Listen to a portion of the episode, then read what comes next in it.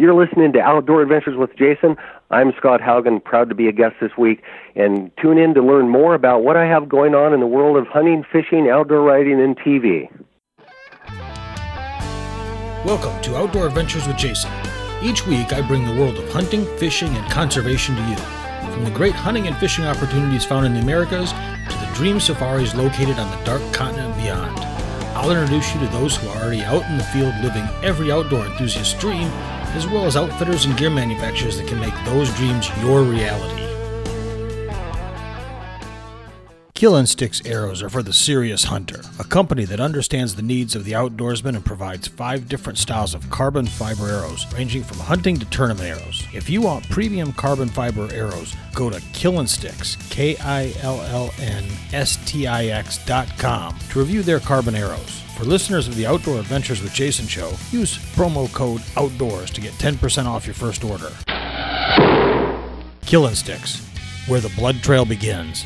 Welcome to this week's episode of Outdoor Adventures with Jason. I'm excited to have Scott Haugen on, who's a professional hunter. Uh, he's got numerous TV show credits to his name, including Game Chasers and The Hunt and a show called The Right Stuff. He's a prolific author with more than 15 books, 1,600 magazine articles, and that blows my mind, and more than 350 television show episodes. Scott, welcome to the show.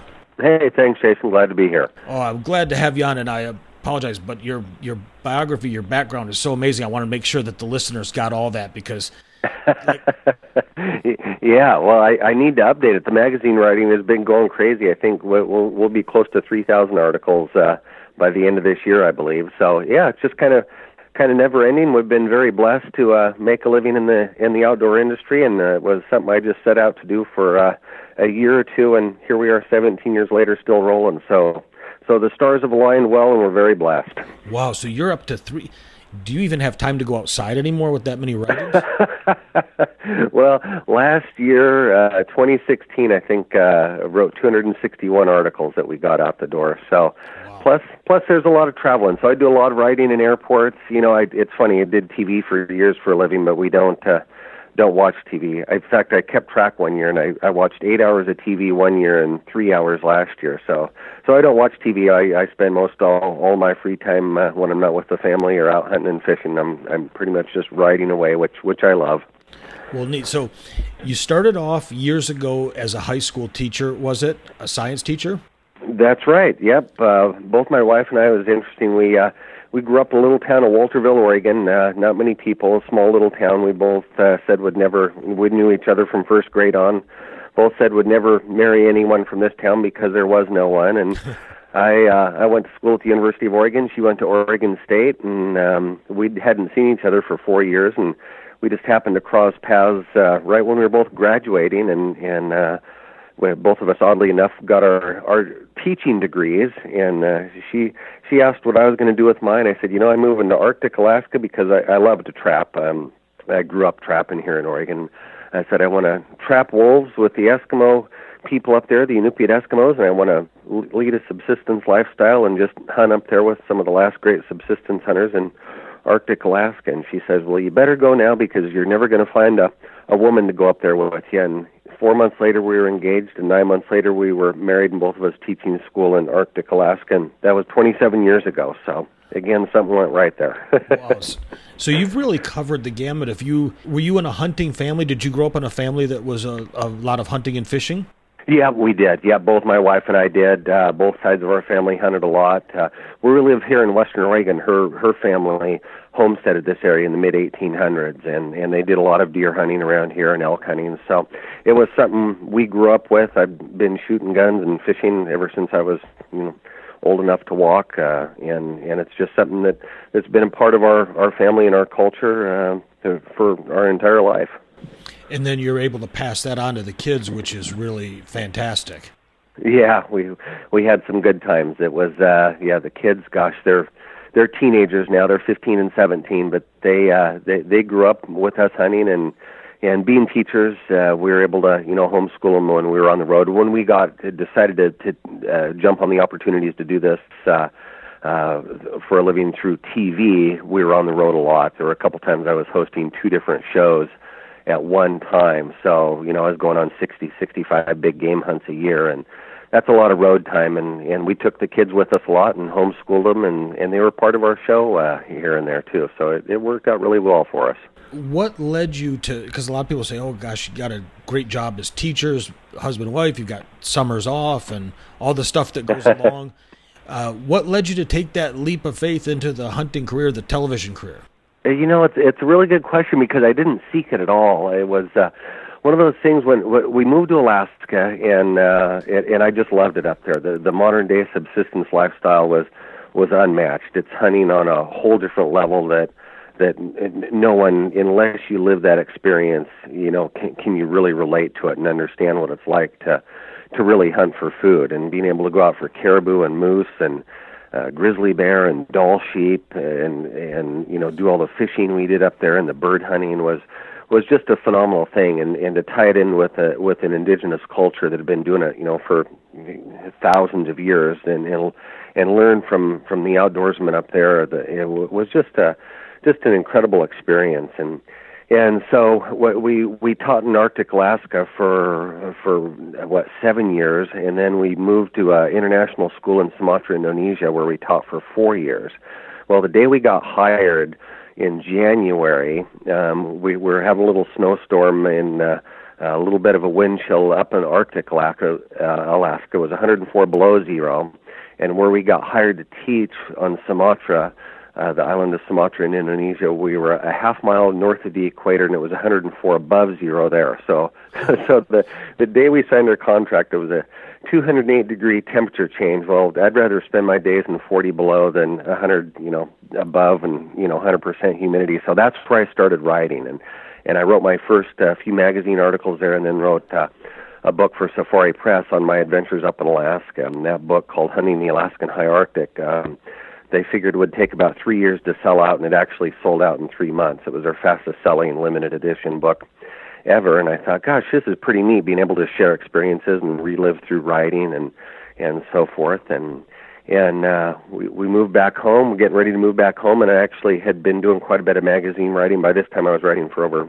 um, gosh, 30 magazines around the world, hunting and fishing magazines, and had written an article for Cabela's um, Outfitter Journal in what 1999 and 2000 filmed a, a fishing episode for him and and it uh, was up for some awards. I wasn't really into that and and uh, but it did well and they were happy. And another production ke- um, company called Wolf Creek Productions out of uh, Michigan saw the show and and long story short, they picked me up. I started hosting a couple of shows for them and then then a year after that, the Outdoor Channel picked me up, and I, I used to do startup shows for them. I did, gosh, three or four different startup shows for the Outdoor Channel um, around 2000 to 2005, somewhere in there, and uh, and it, uh, it everything just kind of picked up from there and took off. It was something I really didn't look to get into, but it was really good timing for TV, and and back then TV was really a uh, a platform of education and you know being a being a teacher. And as you can tell I I like to talk because that's how you get information across to people. So that's what they wanted in TV back then and it worked out good. And we we had a fun ride but like I said it wasn't something that we intended to get into. It was just something that uh just followed our passion. We're we're very fortunate to make a living a good living at it for a while. For a lot of the listeners if you're not familiar with any of Scott's shows Scott has the honor of being one of the first or one of the first couple of shows on Netflix with The Hunt, which is a few years old, but it's still a neat for those of us into outdoor programming and liking to watch hunting shows. Having you show up on on Netflix to be able to watch your episodes on demand for that first season is really something pretty cool.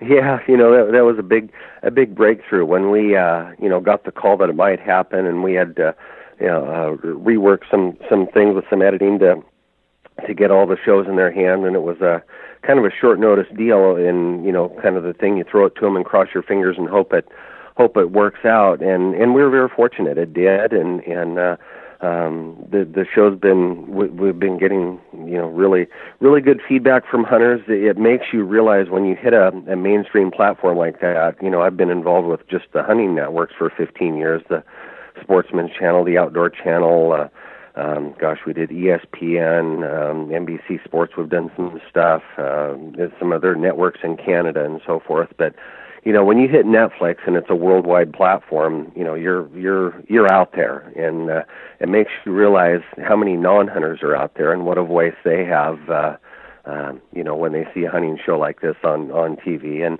and it was good because Steve Rinella's show is on there as well, and and they're they're basically two different shows. Mine is very you know educational, informative show. I I talk quite a bit and try to to educate people, and I've involved my boys in the show, and and uh, you know I'm not a very good entertainer and don't claim to be. And and you know hunting TV I don't think really should be about entertaining. It's about you know getting getting good eating meat for the table and being out there with the family and having fun and teaching people how to do that. And and uh, Steve Rinella's show Meat Eater um, you know, one of the best shows ever produced. You know, he uh, does a phenomenal job of taking it the next step and you know going from from the field to the table, and and that's kind of neat because my wife she writes um, big game and and bird and fish cookbooks for a living, so. Um, so her and Steve Rinella have a lot of a lot of things in common there. So it's uh, it's been a really good platform for us uh, uh, to to be able to get out there. It's been really good for the hunting world to to share with the rest of the world to let them see what you know what hunting is about it's interesting because the two shows that they chose to put on to start with are not what you think of as your typical hunting shows. You, you both, uh, UN and Steve Rinella both have a prolific, you know, education background as far as teaching, writing, uh, and and really looking at educating people on what the overall hunt is about and the experience, and not just going out and chasing a, a set of antlers. So it's really neat that they chose those two shows to to start off with.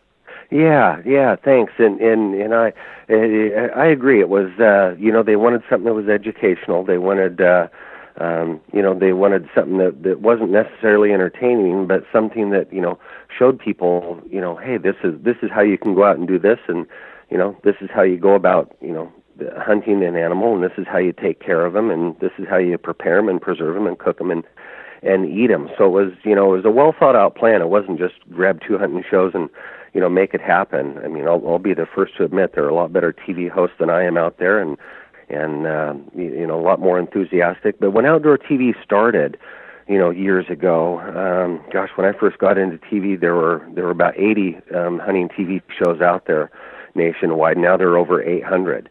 So you, you look at the the direction that, that outdoor TV has gone over the years, and it's really changed. And it was largely, you know, hosts were usually selected uh, based on their knowledge. There were a lot of us who were outdoor writers who were TV show hosts. Um, Jim Shockey, of course, still going at it. One of the greats, Bob Robb, um, Craig Boddington, and you know several others who who were educated. And none of us really liked being on uh, in front of the camera, but again, we saw it as a really good opportunity to to educate not only you know fellow hunters but but non-hunters as well, or people who are looking to get into into the field of hunting. And and uh, recently, you know, with so many shows out there, and and now TV ratings, you know, playing the biggest part of of whether or not you know there's going to be a show on TV. The the the platform has switched to more of one of of, of entertainment, and that's. Uh, I, I think sometimes when that happens, it, it's you know hunting is a very difficult um, I guess, event to to accurately portray without overstepping the line of entertainment. And you know, sometimes I'll get excited. You know, you hunt for an animal for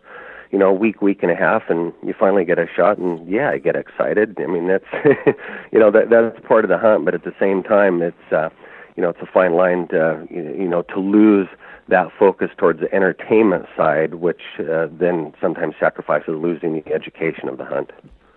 Yeah, very well said. And you can see that in some of the shows that might come out a, a season, even a few episodes. Uh, they don't resonate well, or they they might have a good concept, but once they put it on film, it just doesn't work. It's you've definitely seen a major change in the television industry slash the hunting industry over the last what 15 years since you've 17 years you've been involved in it. Yeah, definitely you have, and it's. Uh, it, it, it's been hard to watch, you know, go by and, and TV out hunting TV. I don't want to say it was destined to fail from the outset, but it was destined to not succeed to to its full capability, and that was because the the outdoor networks, um, you had you had to buy your TV time. So you you had to pay for your time on the air. You had to pay them to be on the air, and then on top of that, you had to round up sponsors. You know who would pay, um, you know, your salary. Now, now I was fortunate because I worked for the Outdoor Channel for for several years. You know, hosting their shows, or I should say, they hired me to host the shows, and then they they hired another producer to produce those shows. So so my contract, um, you know, I, I, I didn't have to to go knock on doors and round up sponsors. That was all taken care of. But uh, uh, you know, but but nowadays where where you have so many shows that are that are you know basically knocking on the same sponsors' doors, and the sponsors aren't paying near what they used to. Now you have instead of eight or ten sponsors per episode, you're having you know fifteen, twenty, even more and with people TiVoing, you know, the recording the shows and fast forwarding through the commercials, well, you know, advertisers, you know, they pick up on that. So in order to get your ad dollars, now you have to show the product and talk about it on TV. Where you know, the, years years ago, you just you, you didn't even talk about products. You just went out and you know you did the thing and and you know the product was represented in in the show type of thing but but now where uh you know where where that's kind of taken away it's it's kind of put you know it's kind of put people in a hard spot and and again where we you know where outdoor tv has to buy the airtime uh, that's tough and and all the other you know uh, tv platforms out there the networks buy your shows from you so right. so they're investing in you and and and it's tough it puts everyone in a hard spot yeah it's a not only do you have to pay for your tv time to get your show but then the consumer has to generally pay extra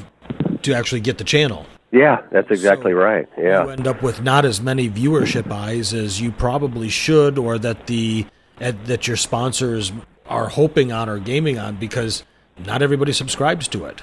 Yeah, yeah, that's right. And it used to be cheap, you know, only 15, 16 years ago it was part of the regular cable package and yeah, it seems to, seems to keep going up up in price. So yeah, there there are a lot of challenges with it. And as we look at this, with all the years you've been hunting, is there one particular hunt that you can think of in the in your mind that says this stands out as not necessarily the most dangerous or anything, but probably one of your more memorable ones that can bring up and share with the listeners?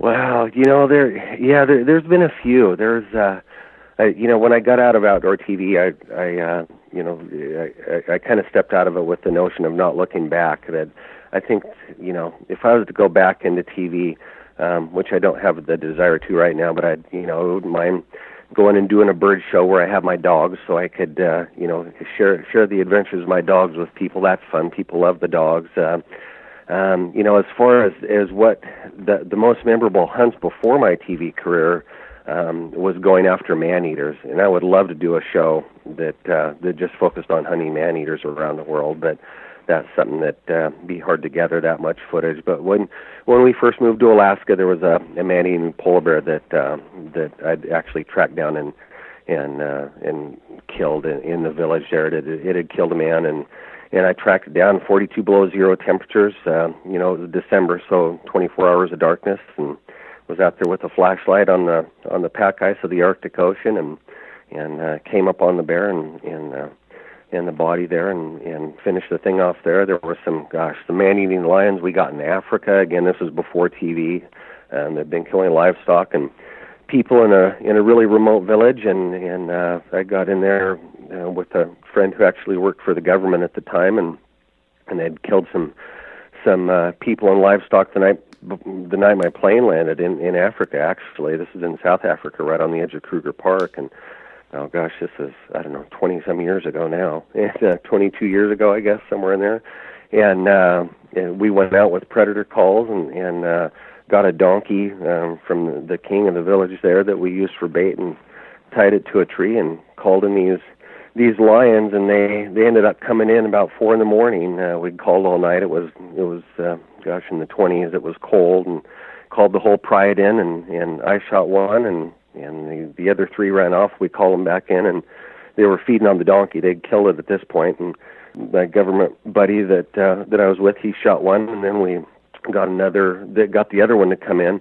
Couldn't call the fourth one in so we went and got a uh a flashlight and we were trying to to track it through tall yellow grass, but the grass ended up being about five feet high, and we could see the cat's eyes glowing yellow, and we just, uh, you know, we we couldn't get to it. The cat kept trying to get behind us, so we went and went and uh, got in this little uh, Toyota 4Runner and got a, uh, a, a a local person from the village to help us out. So I I was driving and he was uh he was up on up on the rack with his gun and the other guy was holding a flashlight and I was just driving by the beam of their light and he knocks on the hood of the truck and I put the brakes on and, and there's a muzzle blast just right off the right off the windshield. I mean, I I thought it almost hit the front bumper and I thought, gosh darn, I didn't you know, step on the brakes that hard where it, you know, caused him to misfire. And then he shoots again, and uh, same thing. Fire was just, I mean, inches from, you know, my face from the windshield there and I looked, and there's a tail of a of a of a lion um, just flopping back and forth right there. The cat was running. I couldn't see it because the grass was too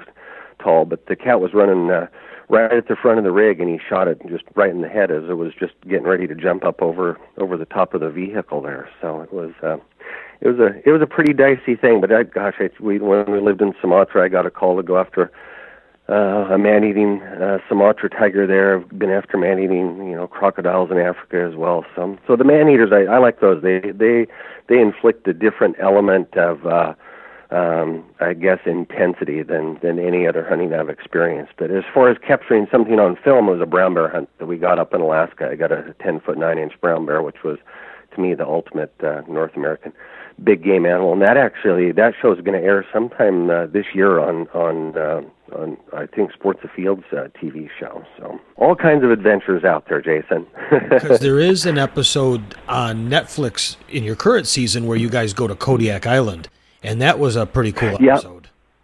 Yep. Yeah, that was a fun one. That was with Paul Brunsman, who uh, worked for Trijicon at the time, and yeah, he went up there and made a beautiful shot on a on a bear and experienced Alaska, and yeah, that's uh, it, it, it was a it was a fun fun series. Uh, uh, that that was season one of the hunt, which we filmed, gosh, five years ago, I believe, and it originally aired on the on the Sportsman channel. And we do have seasons two and three that are ready to roll. We just have to see if Netflix is going to uh, commit to another season or not. Well, that means that everybody that's listening to this, head over to Netflix and tell them you want more of the hunt. Tell them you want to see more, and let your voice be heard. Like the show. They now do a thumbs up or thumbs down instead of stars. So give it a thumbs up. Yeah, boy, that, and and that's so true because what they're basing the you know the future of of hunting shows on and what they're going to pick up is is the ratings and and you get on there and see and you, you wouldn't have wanted to be me the first few weeks this came out it was uh you know the hate mail you get and the death threats you get you know that's all part of it but it just was greatly escalated once it hit you know um mainstream you know access tv you know worldwide. It was uh pretty brutal what people had to say, but it just showed you that hey, there's a you know the non-hunters are really being heard out there, and all we really need is support from other hunters, and you know not just for my show, but it's a it's a great opportunity for you know other shows. Again shows that are better than mine um, to get on there and and um, Eh, you know be a voice for hunters and and a lot of you know a lot of hunters hide behind you know their words or their image and boy if you know you if you're not willing to stand up for what we love to do in America here, then then you know it, it really makes it tough to get the message out there and educate the, the uneducated. And that's been I I've said this before. It's one of hunters' biggest problems is not anti-hunters; it's apathy. Yeah, it's... yeah, it is. Yeah, and you know I I just got done speaking uh, last week at the International Hunter Education Conference. Uh, was it was actually in my home state of Oregon and it was uh, you know it, it was a great event. You know, hunter education instructors from around the country and and from every single state and from multiple countries. And and I was asked what I thought the biggest challenges were for you know hunting's future and. I said, believe it or not, I said, I don't think it's the anti-hunters. I said, I think it's the attack from from fellow hunters. It's it's unreal the number of fellow hunters who will drag you down, and and I think TV has a large part to, and social media are playing a large part in, in that nowadays because hunting has turned into a to a competition and you know in the old days people offered support and and uh, you know encouraged you to keep going but you know now you have people that are commenting and dragging you down. People have never you know been behind or in front of a camera to film a TV show. And you know having filmed over 450 of them you know TV shows it's you know it's it's not like hunting by yourself out there. You're putting on a production and and uh you know yet you're trying to to accurately you know portray it as best you can. And and it's tough. But but boy, it, you know, it, I, I don't really mind the hate mail from uh, you know from anti hunters, but when a fellow hunter gets on there and and you know tears you down and it, it's like really there's seven percent of us who hunt in this country and, and and we can't be you know at each other's throat. We have to support one another if, if you're really into it for the good of hunting and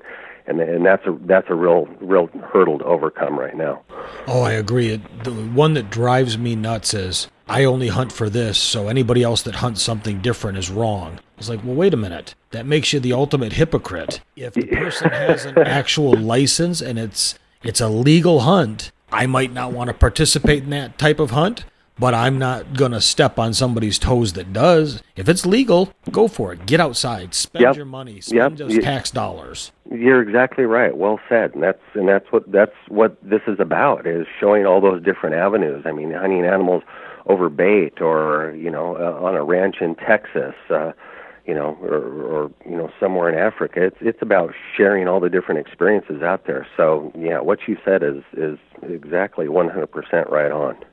Well, now one of the things, uh, speaking of hunting, is you've written a number of books. One of them that really intrigues me, and I'm, I'm going to pick up to read, is Bow Hunting the West and Beyond.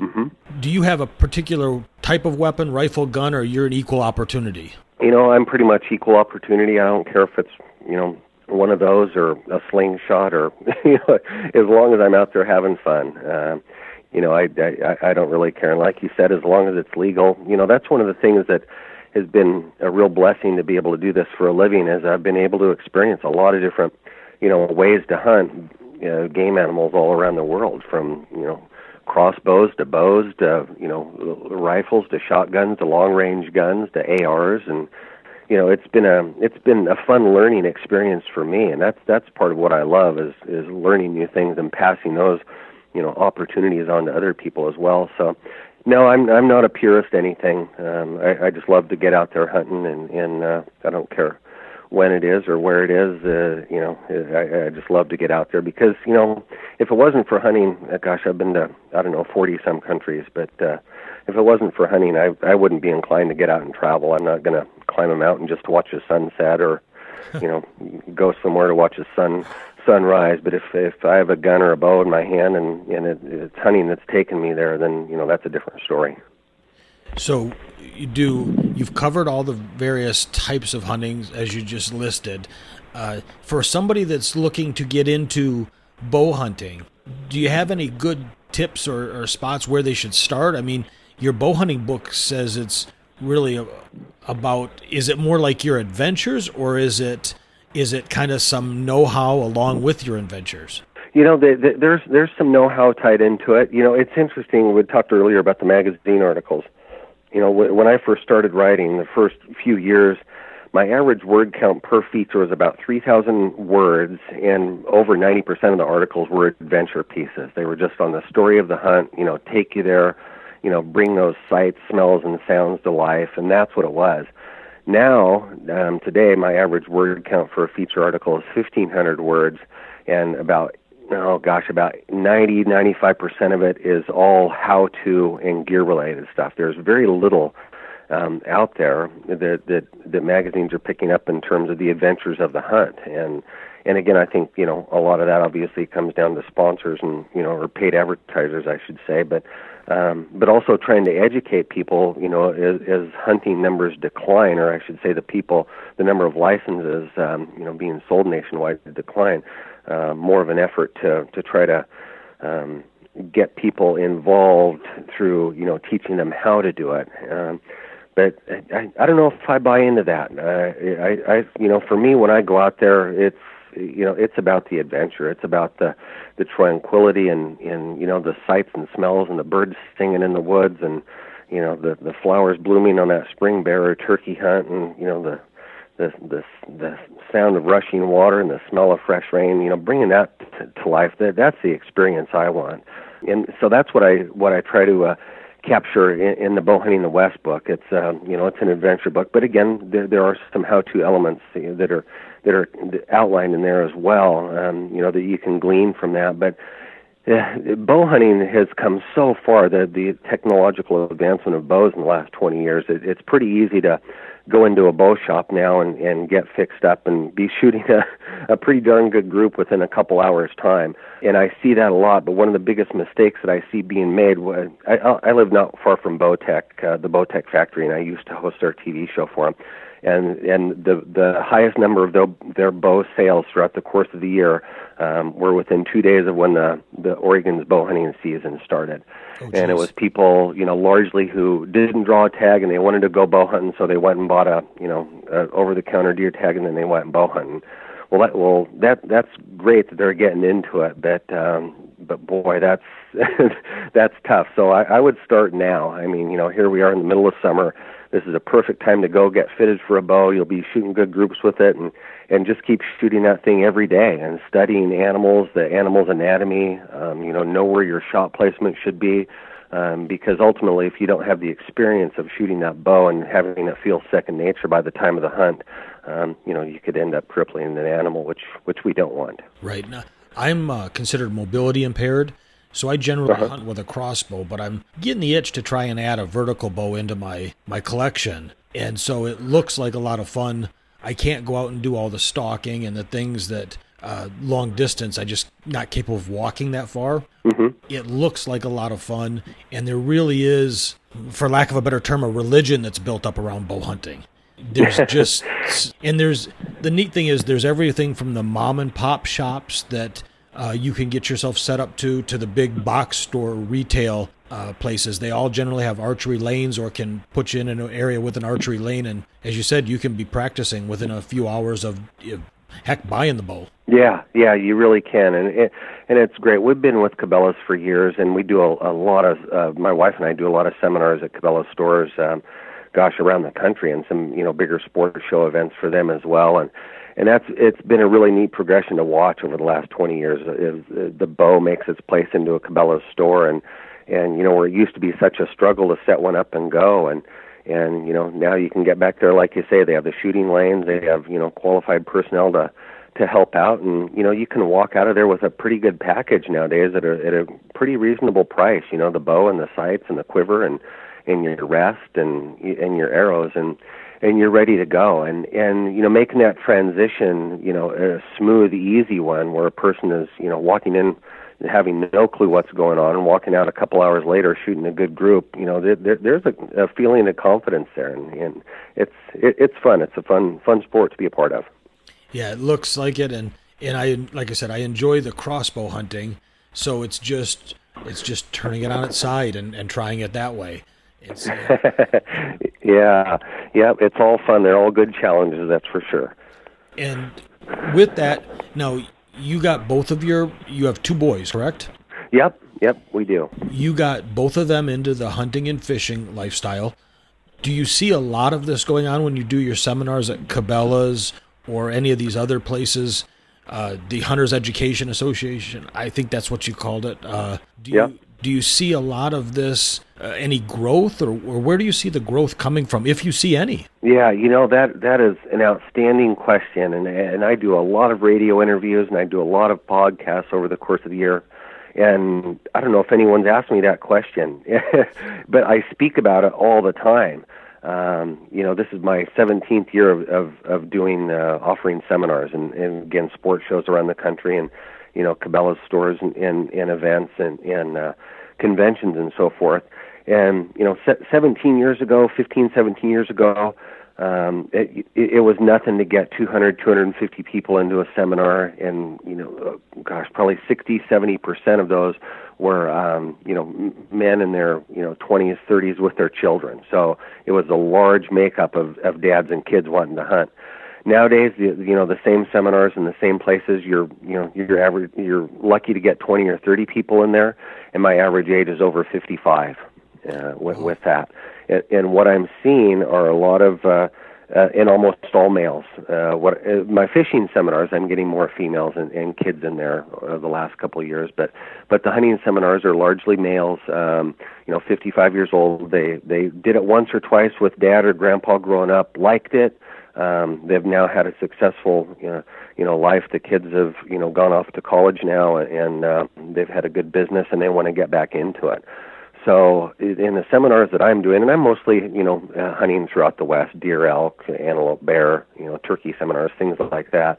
Um, you know, the, these are the people who I'm seeing. That's, you know, that that that that's tough when you're trying to, you know, recruit new hunters, and and the average age is is, that. And this is where the uh, you know the Hunter Education Association you know comes in. 4-H is another big one, uh, another good organization who's making a big push now for youth and and offering some really good educational programs to help you know helpful uh, hopefully help draw the, these youth in um, because it is it's something we're we're losing nationwide. But at the same time, I don't think you know people should panic. You know, go to a um, you know, a high school football game. The crowds aren't what they used to. You know, step into any big church and anywhere, and the crowds aren't what they are what they used to be. So, you know, numbers are dwindling in a lot of public events.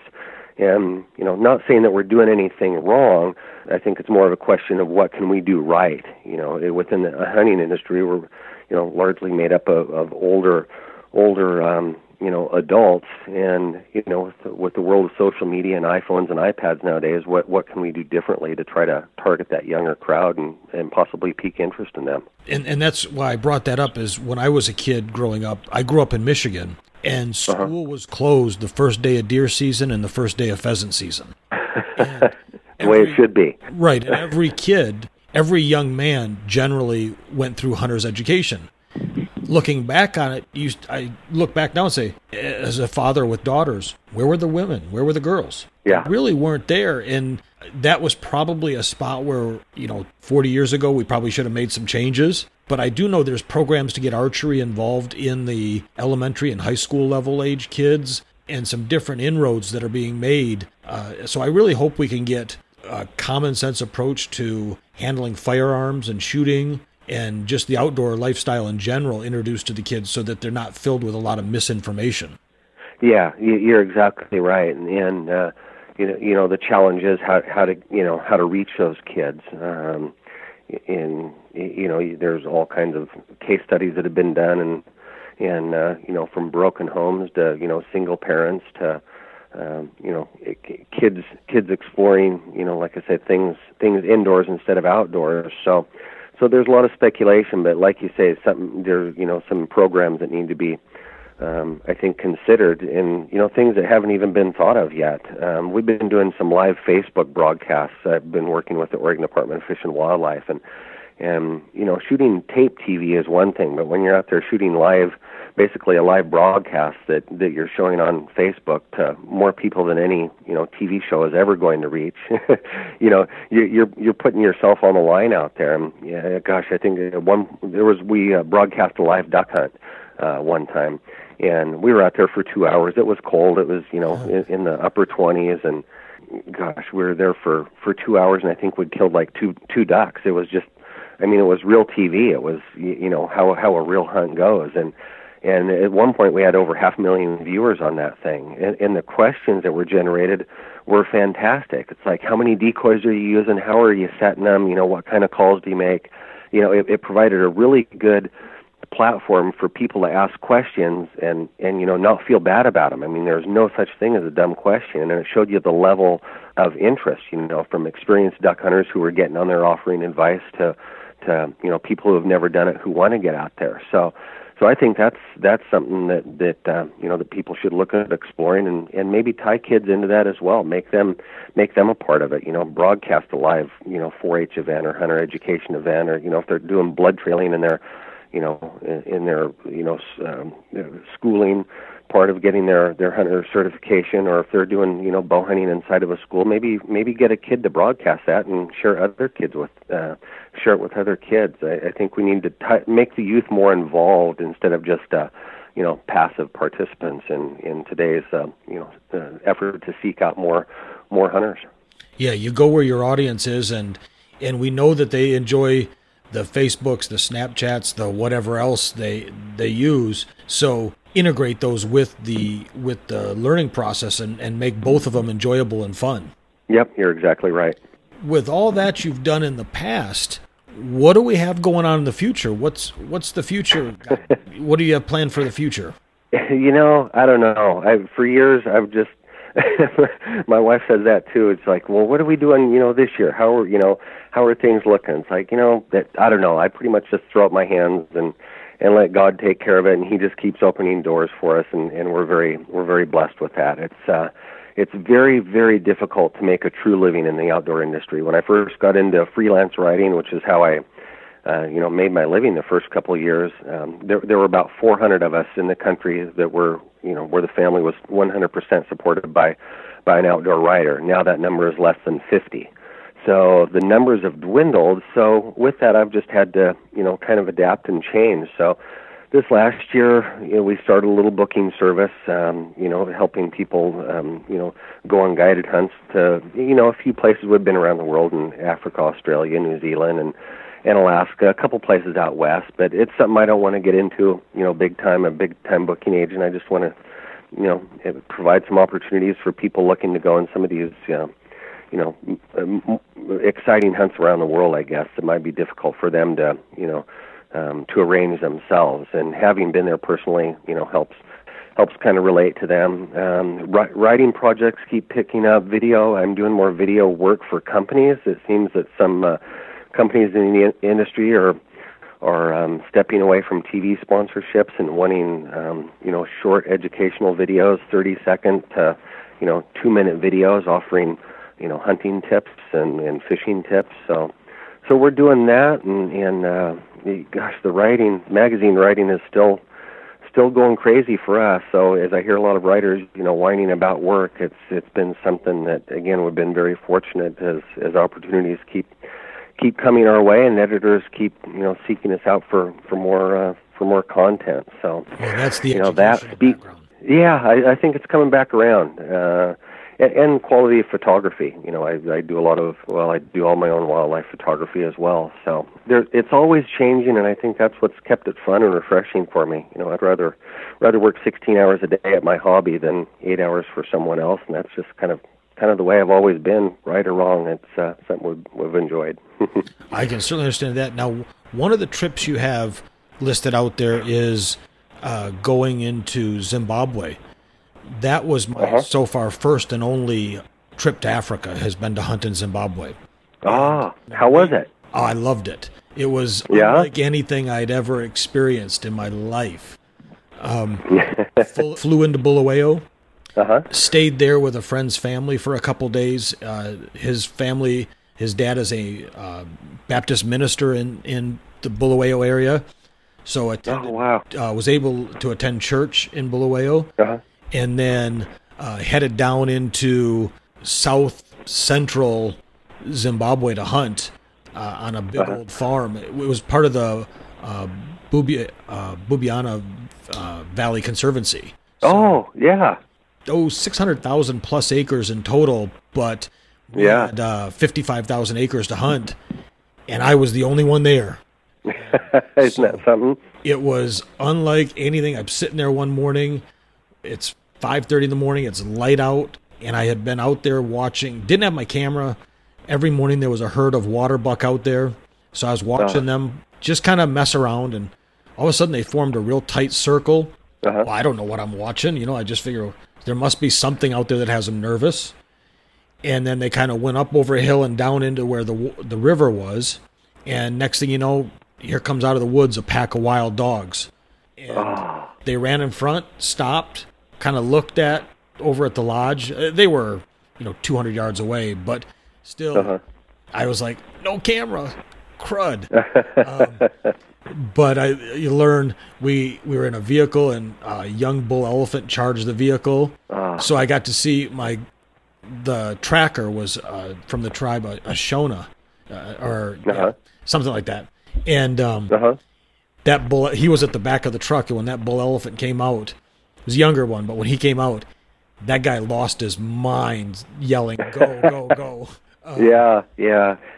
Uh, it, w- what an experience! So I mean, that's you know just as you describe it in your enthusiasm. Yeah, you know, it's just such a magical place. I think my wife and I, uh, our first trip there was in 1995, and and you know we figured it'd be a once in a lifetime deal, and and everyone said, you know, who I'd talked to who had been there before us, they said, you know, gosh, you're going to be planning your next trip before you even, you know, land back in America. And I thought, you know, that that just that won't happen. We don't have the budget to do that, and, and you know, thankfully we we fell into the industry and and uh well we just we just uh bought tickets the other day. We're heading heading back over in july. I think that's my 14th trip over there. So uh you know again you know we weren't born into money. Um her, her parents were both school teachers. My parents were you know school teachers and and I wouldn't be able to to do a t- you know a tenth of the stuff I've done the last 17 years if it wasn't uh, for being able to make a living in the outdoors. It's just created a, a lot of wonderful opportunities. But I just love hearing the enthusiasm in your voice and the detail that you describe of being in Africa. And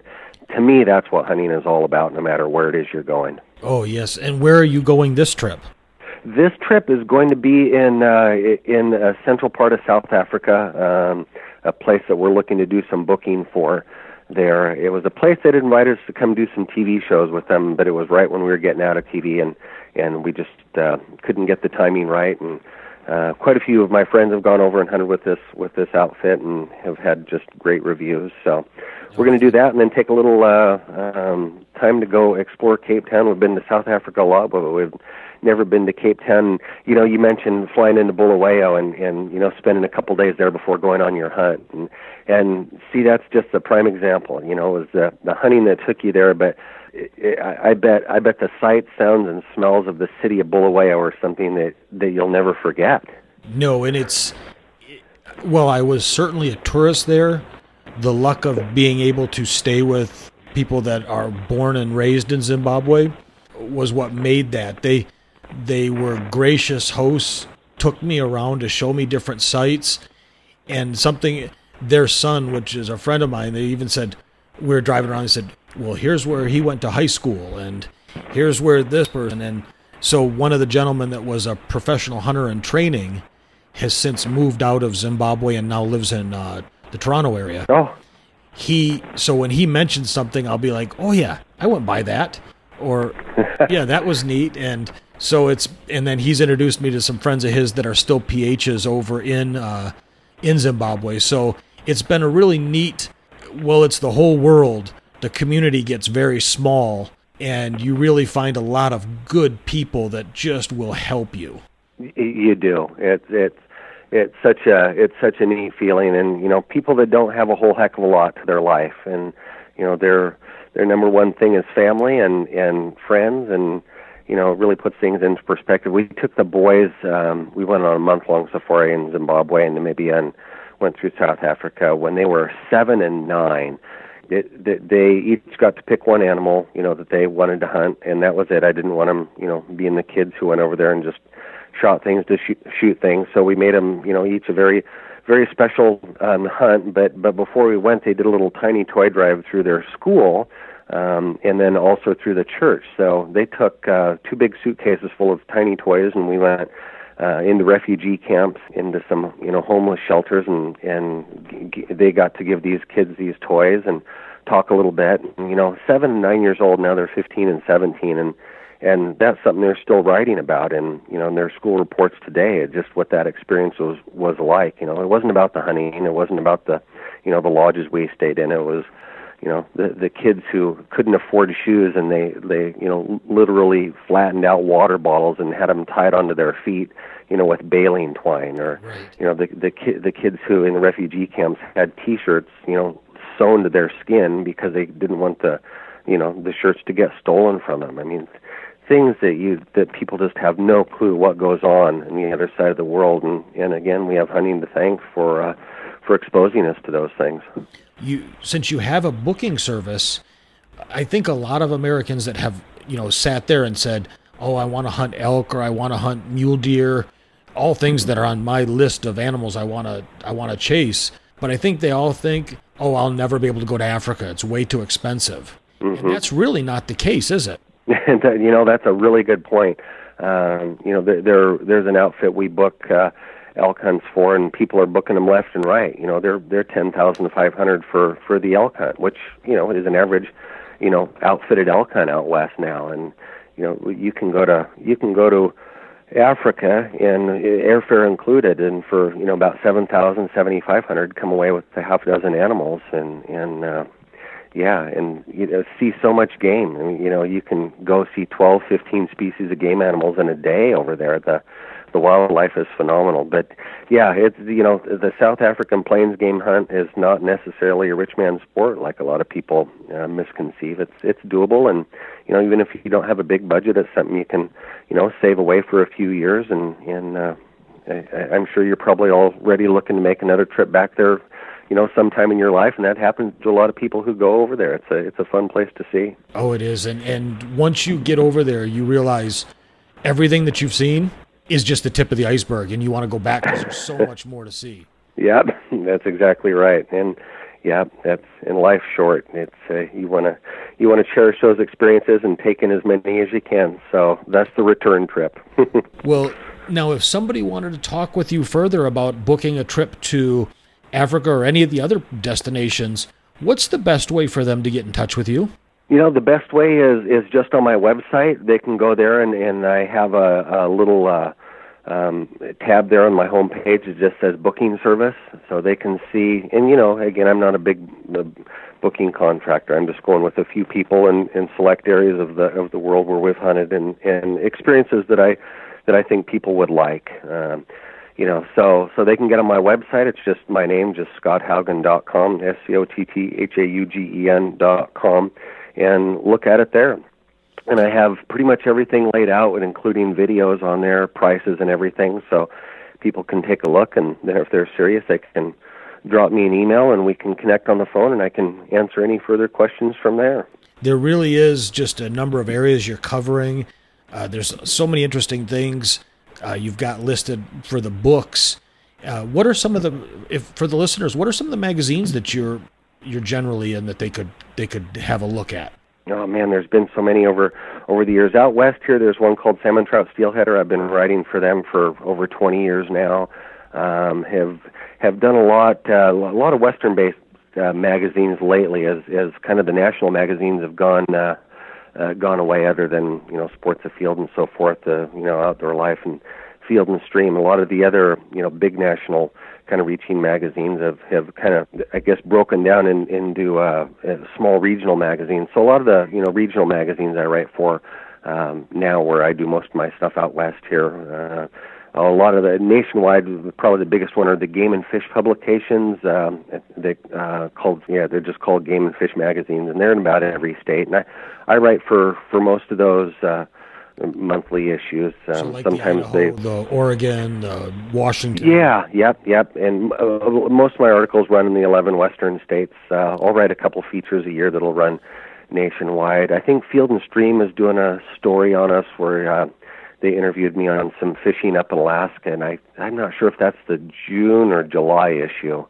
Um, that's coming out, but on a national platform, that's that's one of the bigger ones. Um, oh, written neat. a few things, yeah, for outdoor life and and uh, oh gosh, Northwest Sportsman. There's another national one called American Shooting Journal. Um, it's it's more of a gun-oriented magazine, but um, but I read, read a monthly column in there called Road Trips, and it's uh, basically hunting opportunities around North America. And so, yeah, all, all kinds of options out there. Great. Well, I'll have a list of some of these in the show notes for the listeners so they can access this. But most importantly, I'll have the link to your website so that anybody can just easily jump in and, and contact you that way uh, for any of your personal items, your books, uh, or through your booking service. And then I'll have a link for your Facebook page as well. So, uh, Scott, I really appreciate your time. It was a pleasure of catching up with you. Uh, it, again, I love the show. I encourage the listeners to go out and like that show so we can get seasons two and three on and uh, maybe some of your older content as well as this ramps up. yeah, you never know, and and uh, no, I, I appreciate that, and I appreciate your kind words. And yeah, that's that's the biggest thing is hunters being heard, and you know they can just take a few minutes and get out there and give us a favorable rating and say, hey, we'd love to see more hunting shows or more seasons, uh, you know, of the hunt. Again, it's not a selfish thing, but it's a an opportunity to get more hunting shows, you know, showing globally on on Netflix and and if we don't ask for it, uh, like I say, the the anti-hunters are out there pounding the pavement hard, and and uh, there are as many of us as there are of them. So we need to team up. We're all in this together, and and if we want to see the future of hunting succeed, this is a this is a very important platform to to uh, see come to fruition. Very true, very true. Well, thank you for your time, and I hope you have a great uh, afternoon. Enjoy the rest of your morning, I guess, and then in the rest of your afternoon. Hey, thank you, Jason. Keep up the good work. I really appreciate it. Thanks. Thank you for your time. Hey, everyone. Thanks for listening, and I hope you enjoyed the show and were able to be entertained and maybe learn a thing or two. Uh, this week, I want to welcome Killin Sticks, maker of premium carbon fiber arrows to the show as sponsors. These guys are really knocking it dead, so I encourage you to head over to their website and check them out at killinsticks.com. Join me here each week for more interviews, hunting stories, and tips. And make sure to hit the subscribe button and get this show delivered to your inbox every week. And be sure to leave a review on the show uh, on the platform you use to listen so that others can find the show as well. For more information on the show and guests, please check out the show notes. You can access links and see additional resources on topics discussed. Also, head over to my website at www.oawjs.com to catch up on what I am up to and sign up for upcoming giveaways. Thanks and have a great day. command the outdoors. Come summertime, we're feeling fine, fishing on the lake, flipping jigs in Carolina rigs, from early morning till real late. Bonfires on creek bank, kick back a couple beers. Yeah, we command the outdoors around here. Yeah, we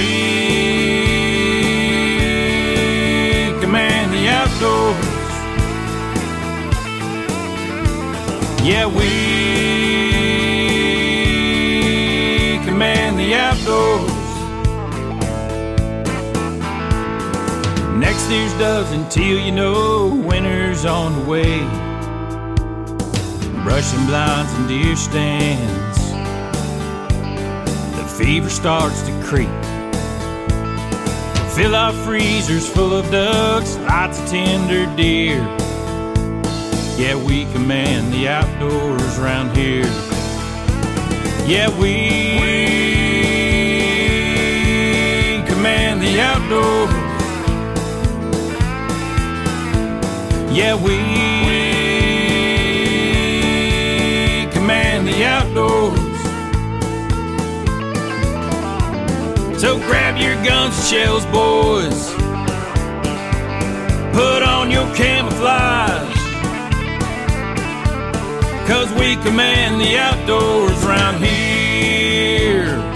We command the outdoors.